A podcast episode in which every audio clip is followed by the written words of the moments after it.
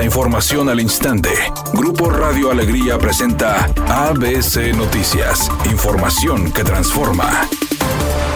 Una nueva suspensión del Poder Judicial basada en la sentencia de la Sala Superior del Tribunal Electoral emitió un fallo que favorece la disposición de Samuel García para dejar el nombramiento del gobernador interino a su favor. Horas después de que se informara a través de un video que regresaría a encabezar el gobierno solamente por tres días, Samuel García presentó un documento que fue compartido por el candidato único de Movimiento Ciudadano, que obligaría al Congreso a que el próximo gobernador interino sea elegido en unanimidad y que sea de movimiento Ciudadano. La resolución contempla que sea el legislativo donde se debe votar por consensos, implicando unanimidad, es decir, debe incluir a todas las fuerzas políticas y 42 diputados sin excepción, incluida la bancada de Movimiento Ciudadano. También se interpreta que el gobernador interino debe pertenecer a la plataforma y equipo del gobierno en turno para respetar el principio democrático de la elección 2021, para dar continuidad al programa político que representa Samuel García.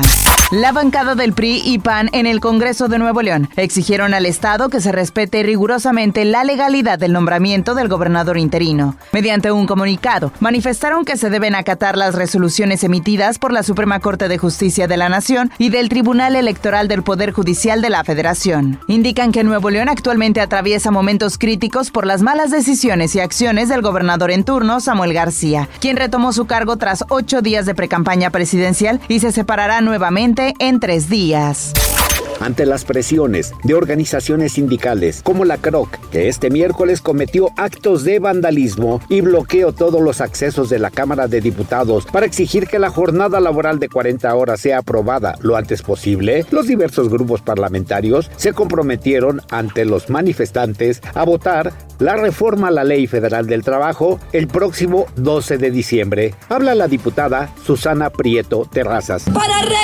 regresarles una jornada de bienestar a los trabajadores y trabajadoras de México.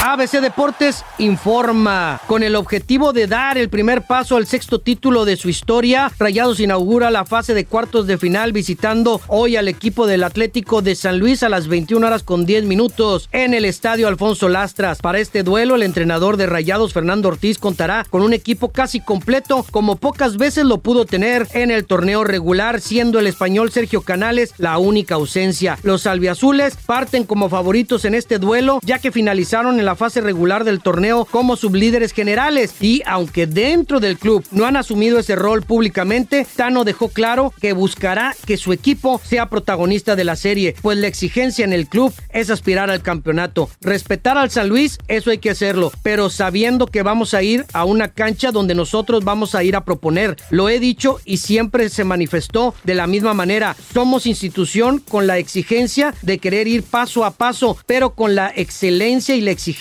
para buscar el título del fútbol mexicano.